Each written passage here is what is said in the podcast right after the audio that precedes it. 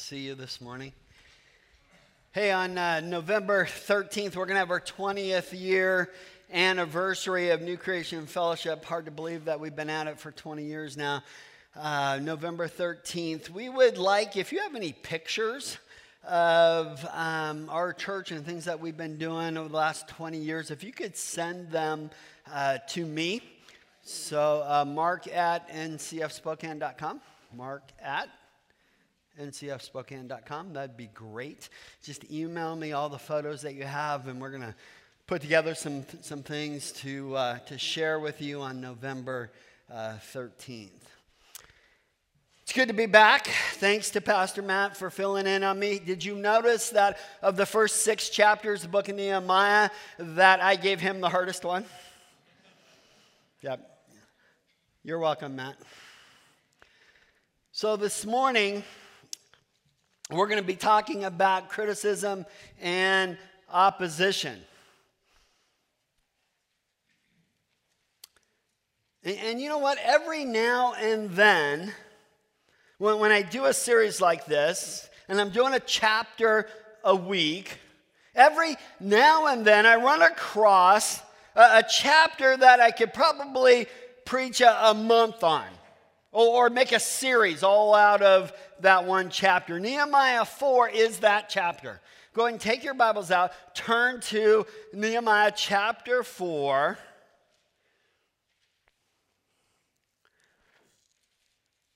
I mean, chapter 4 is just that good. In fact, I really think that all of us who are in leadership, which we have determined is all of us, should at the very least meditate on chapter 4 frequently. Now, we're not going to spend a month in Nehemiah 4, but we will spend the next 30 minutes or so drilling down on chapter 4. And maybe this week you might want to read through chapter 4 again and just allow the lessons of chapter 4 to sink into your heart and into your mind. Whenever you find yourself under fire, with criticism or opposition, Really, the first thing that should come to our mind is that we should not even run, but we should sprint and definitely not walk to Nehemiah chapter 4. Nehemiah chapter 4 is all about the unfortunate but inevitable sidekick to leadership. It's about criticism and opposition, right? And we all face it. And when you try to do anything at all, especially something good, especially something of significance, there will be those who think it's their job to criticize you. And sometimes they think it's their job to stop you in your tracks. Let, let me give you a couple of examples. When, when I first started in ministry, Temple Baptist Church over in Everett, Washington, I can talk about them because they're no longer in existence. Um, that's another story. We don't have time for that this morning. But we actually had a lady that came up to us, and she said, as leader, she said, I want to let you know my ministry is the ministry of sandpaper. I'm like, what? And then she went on, she explained, here's my ministry. My ministry is to kind of rub you the wrong way, right? Just to kind of kind of smooth things over. I'm like, I don't think that's a ministry.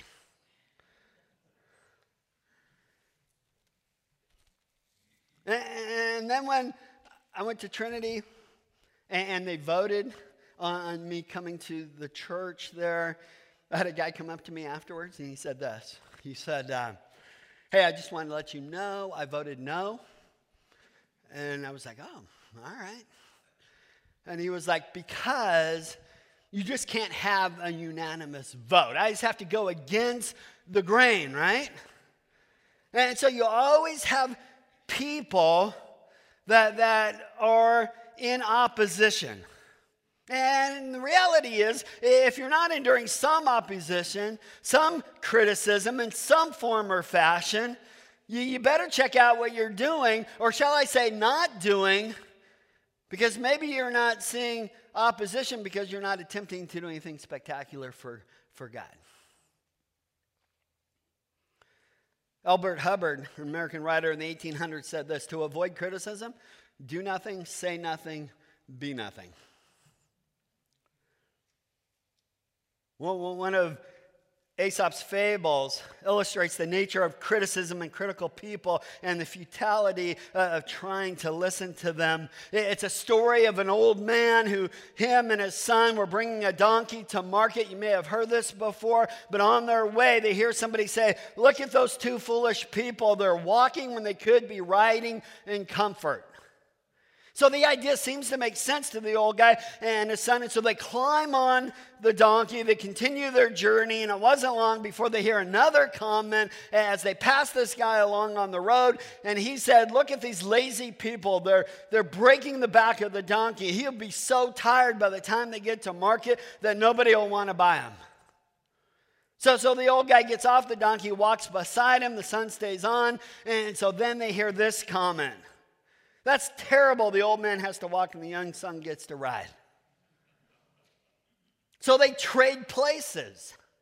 A few minutes later, another comment. Look at that selfish man. He rides the donkey and makes that young son walk.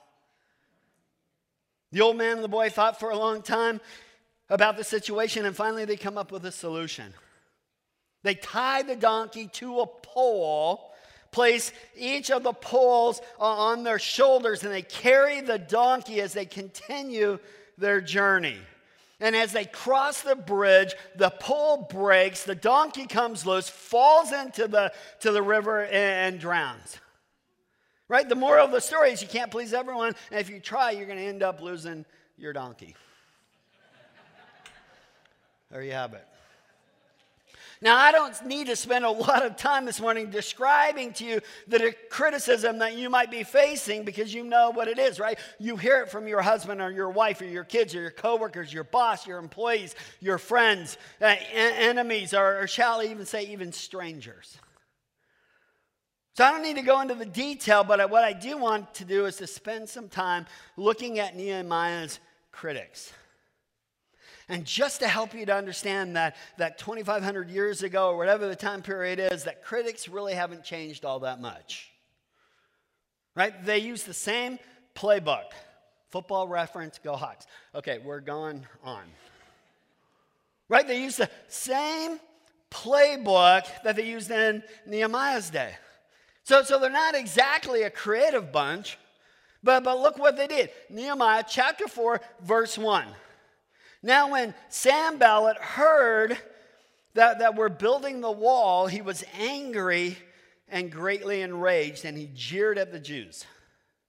We first met Sanballat in chapter 2. Nehemiah's response to him was, Look, this really is none of your business, so just kind of go away.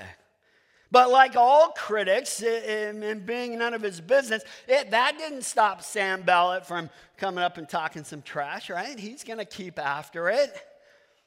First part of verse 2 And he said, In the presence of his brothers and the army of Samaria, what are these feeble Jews doing? Notice the phrase, or write down in your notes this morning, in the presence of his brothers, right? His associates.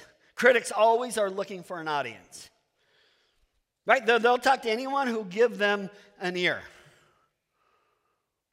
That's why if somebody's talking badly about somebody else to you, what you need to do is you need to tell them to go talk to the person that they're talking about. Right? You just don't be the audience for a critic. Second part of verse 2 and verse 3. Will they restore it for themselves? Will they sacrifice? Will they finish up in a day? Will they revive the stones out of the heaps of rubbish and burn ones that at that? Tobiah the Ammonite was beside him and he said, Yes, what are they building? If a fox goes up in it, he will break down their stone wall. I mean, it's just one insult after the next. So see the ridicule and the condensation there? Not condensation, that's not, that's something different. right? As time goes by, but they just turn up the heat on their opposition, right? Moving from insults to threats. Then, then in verse 8 it says this, and they all plotted together to come and fight against Jerusalem to cause confusion in it. There's another phrase you can write down in your notes, right? To cause confusion, right? To stir up trouble. That that's what this person likes to do, right? They're really not accomplishing anything themselves. They just like to create problems for others. Right? They like to stir up trouble. Look at verse 11. And our enemies said, They will not know or see till we come among them and kill them and stop the work. What does Nehemiah do? Well, he takes the threat seriously. And so he begins to take steps to protect the project and to protect his people. All right, one to nothing for the opposition, right? They score a minor victory because Nehemiah now has to redirect his attention and resources to accommodate their threats. But, but ultimately, the opposition loses the battle. Spoiler alert. Right? Nehemiah and his people finish the wall in spite of Sanballat's attempts of intimidation. And so when you try to do something good, when you try to do something spectacular for God, you will face the same thing ridicule and skepticism, mockery, and sometimes outright threats. And so, what I would like to do today, go ahead and take your note sheets out. You can follow along with me, is talk about how do we respond to criticism right? How, how, how, do we respond to criticism in the workplace or in your family life or, or even in ministry?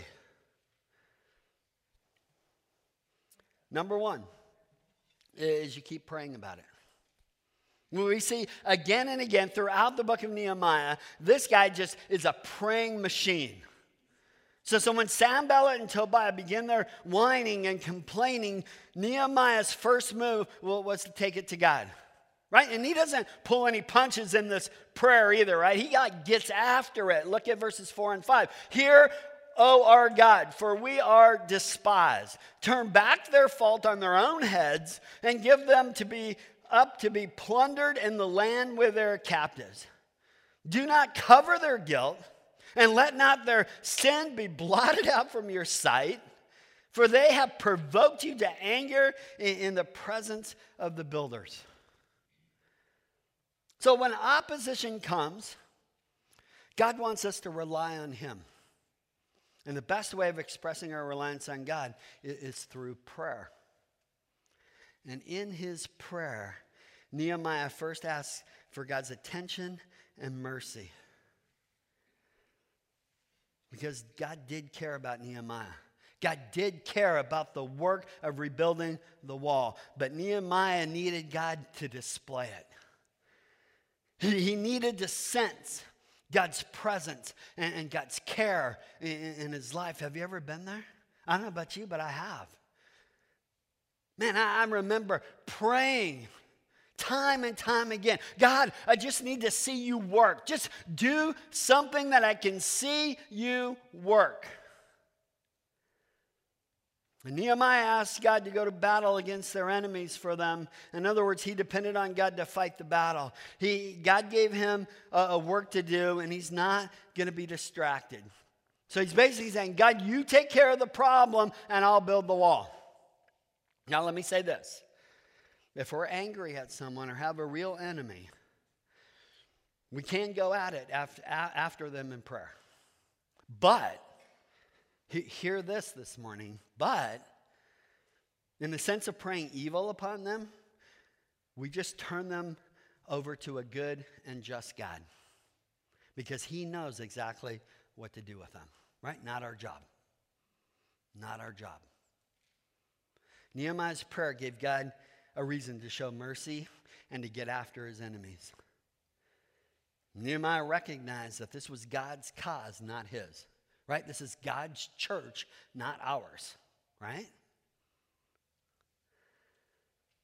And then we see it again in verse 9. As and we prayed to our God and set a guard as a protection against them day and night. Guess what happens? God allows the attack to go on. So just because we pray and we ask God to take care of the enemy, the attack goes on, right? Well, like God doesn't stop the attack. Like he could have swept it away instantly, but, but he doesn't. He, he allows it to continue because he's like, this is awesome. My people are now drawing closer to me and they have a deeper trust in me than, than ever before. So God does his perfect work, work both in building the wall and his people. Here is the other thing about this. They also knew that prayer didn't mean that they weren't to do anything. So they used the sanctified common sense to do what they should have, right? They protected themselves against the attack. You using willing servants uh, of God to be the wall until the wall was built. So this morning, I want to challenge you to make prayer your first go to and not your last. Right? How, how many times did we do that? Right? We get, we get a problem and, and we're trying to work it out and, and, we're like, I'll figure it out on my own. And then the problem gets too big and now we're overwhelmed. And then we go, oh, I guess I'll pray now, right? Why don't we make prayer the first go to?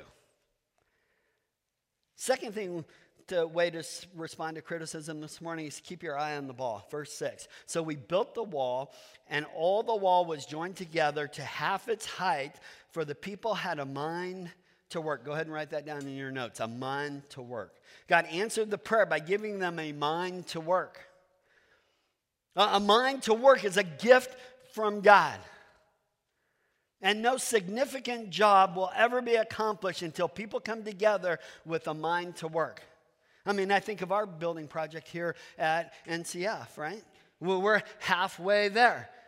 We have $185,000 left to pay on phase one before we can start phase two. Do you realize that in the last two years, we've paid $265,000 in two years? That's coming together with a mind to work. That, that's exactly what Satan wants to destroy with his attacks, right? A mind to work. He, he wants us to feel defeated or, or passive or discouraged. See, critics demoralize, leaders encourage. Notice Nehemiah didn't say anything about Sanballat and Tobiah, right? He, he, he, didn't say anything bad about them. He, he didn't defend his strategy. He didn't argue with them. He didn't call them names. What did Nehemiah do and, and, the, and his people do? Well, they built the wall, and the wall was joined together, half its height, for the people had a mind to work. Nehemiah's attitude was like, you can criticize all you want. I'm just going to work a little bit harder. I'm just going to get this thing done. So when you hear criticism, the key is not to lose sight of what God has said you're to be doing. Keep your eye on the ball. Keep doing your job. Keep building the wall. Keep working with all your heart. All right, third thing this morning to respond to criticism is to keep your guard up. We, we need to understand that there is a difference between responding to a threat versus a criticism, right? Responding to criticism, which is basically a little bit more than arguing, is really a waste of time. Responding to a threat, however, is absolutely essential. And so you have to protect yourself. And I'm not talking about just threats of violence. I'm talking about a, threat of any kind that, that comes from our common enemy to do us in at, any opportunity that he wants to do that, right? Like he would love to destroy your morality. He, would love to destroy your momentum, your credibility, your reputation. And he will do it at any chance that he has. Like there have been people in our church over the past 20 years that have tried to destroy the, the reputation of NCF. But, but let me say this we're in a season right now where you guys are making it really easy for me to pastor. Thank you very much for that. Appreciate it. Nehemiah did not respond to the criticism aimed at him. But when the criticism turned to threats, he said this, verse 9, and we prayed to our God and we set guard as a protection against them day and night. And then again in verse 13, he says, So in the lowest parts of the space behind the wall, in open places, I stationed people by their clans with their swords, their spears, and their bows. The verses tell us that what Nehemiah did, but we can also think of what Nehemiah could have or could have done in, this situation. Right? Like, he could have done nothing. And, and, he, and he could have done this. He could have even been spiritual about it. Well, brother, we're just trusting in the Lord. Right? We, we prayed about it. We believe the Lord will de- deliver us somehow, some way. God's just going to pull us out of this thing. He, he could have panicked and started thinking it was his job alone to de- defend against the attack. And what he did was to wisely and calmly trust God in the midst of the storm. Right? He didn't go on the offensive, but he began to take steps necessary to protect himself and his people. And we need to do exactly the same thing. There are steps that you and I can take to protect ourselves from the attacks of others. And one of the things that you can do is to write things down so people can't twist your words. You can avoid situations where people can make stories up about you, right? That's why Paul said in 1 Thessalonians 5:22, abstain from every form of evil. Right? Don't be alone with somebody of the opposite sex, right? Don't borrow money from petty cash with the idea of paying it back later, right? Be, be careful of the websites that you go to, right? You just don't give anyone the ammunition to make things up about you. And it's just an unfortunate reality of leadership and, and ministry. You just have to protect yourself. And it would be nice if it wasn't necessary. It'd also be nice if we didn't have to lock our houses, but hey, we do, right? It's just the culture we live in. So if you are a leader of any type, you need to develop a habit of protecting yourself and those around you. As Nehemiah said in verse 17, those who were building the wall, those who carried the burdens, were loaded in such a way that each labored on the work with one hand and held a weapon in the other. He also said, verse 23 So neither I, nor my brothers, nor my servants, nor the man uh, of the guard who followed me, none of us took off our clothes. Each kept his weapon at his right hand. He's saying, in effect, we're always ready, right? We're, we're, we're never going to let our guard down. We're, we're always going to be ready to fight the enemy. And, and not doing it by being cynical or jaded or dis, distrustful with other people, right? Just cautious. You keep your guard up. You don't give the enemy a shot at you. All right, number four, uh, keep spending time with the right people, right? When Nehemiah first started to respond to threats, he said this, verse 13. So, in the lowest parts of the space behind the wall and open spaces, I stationed people by their clans. Right? Maybe Nehemiah was using families because he knew that the clans of the families would make an extra effort to protect each other. Right? There are people in your life, most likely, maybe you're a family member or, or maybe a close friend, who are able to stand with you at your lowest point. Right? In your most vulnerable place.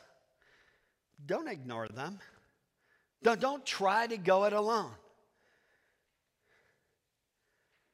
Post them at your lowest point of the wall. Lean on them for strength and protection.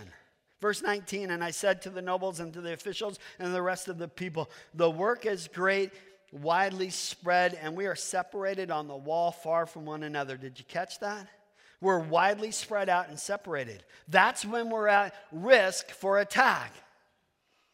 Let's keep reading. Verse 20 In the place where you hear the sound of the trumpet, rally to us there. Our God will fight for us. Nehemiah knew that he had to keep good communication if the work was going to get done. And, and the trumpets was a new way of communication there to meet that challenge. So they stayed ready to sound the alarm at the slightest notice. Right? They're not going to be caught off guard.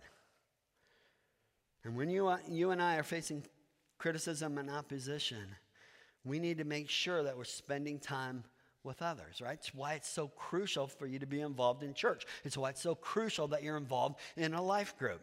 Why it's important for families to get together and have dinner together. Watch the Seahawks, maybe. I don't know. Right?